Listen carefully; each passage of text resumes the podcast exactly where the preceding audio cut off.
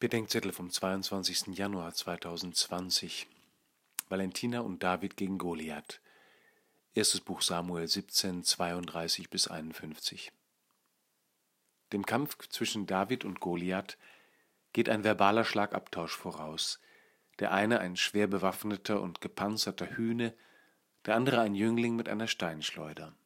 David ruft dem Philister die Unterschiedlichkeit ihrer Bewaffnung zu Du kommst zu mir mit Schwert, Speer und Sichelschwert, ich aber komme zu dir im Namen des Herrn der Heere, des Gottes der Schlachtreihen Israels, den du verhöhnt hast.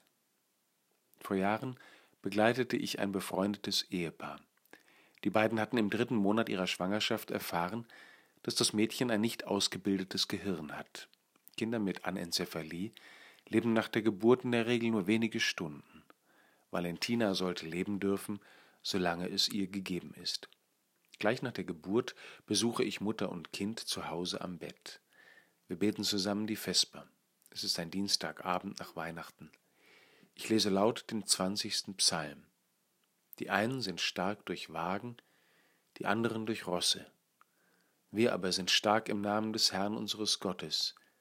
Sie sind gestürzt und gefallen, wir bleiben aufrecht und stehen.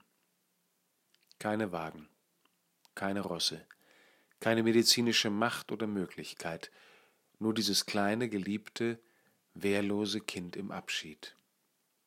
35 Stunden nach der Geburt stirbt Valentina. Ihr Kindersarg steht in der Kapelle direkt neben der Krippe. Valentina, die Lebendige, neben Christus, dem Gesalbten. Mit dem Gesalbten, sagt König David im selben Psalm, werden die Wehrlosen die Sieger sein.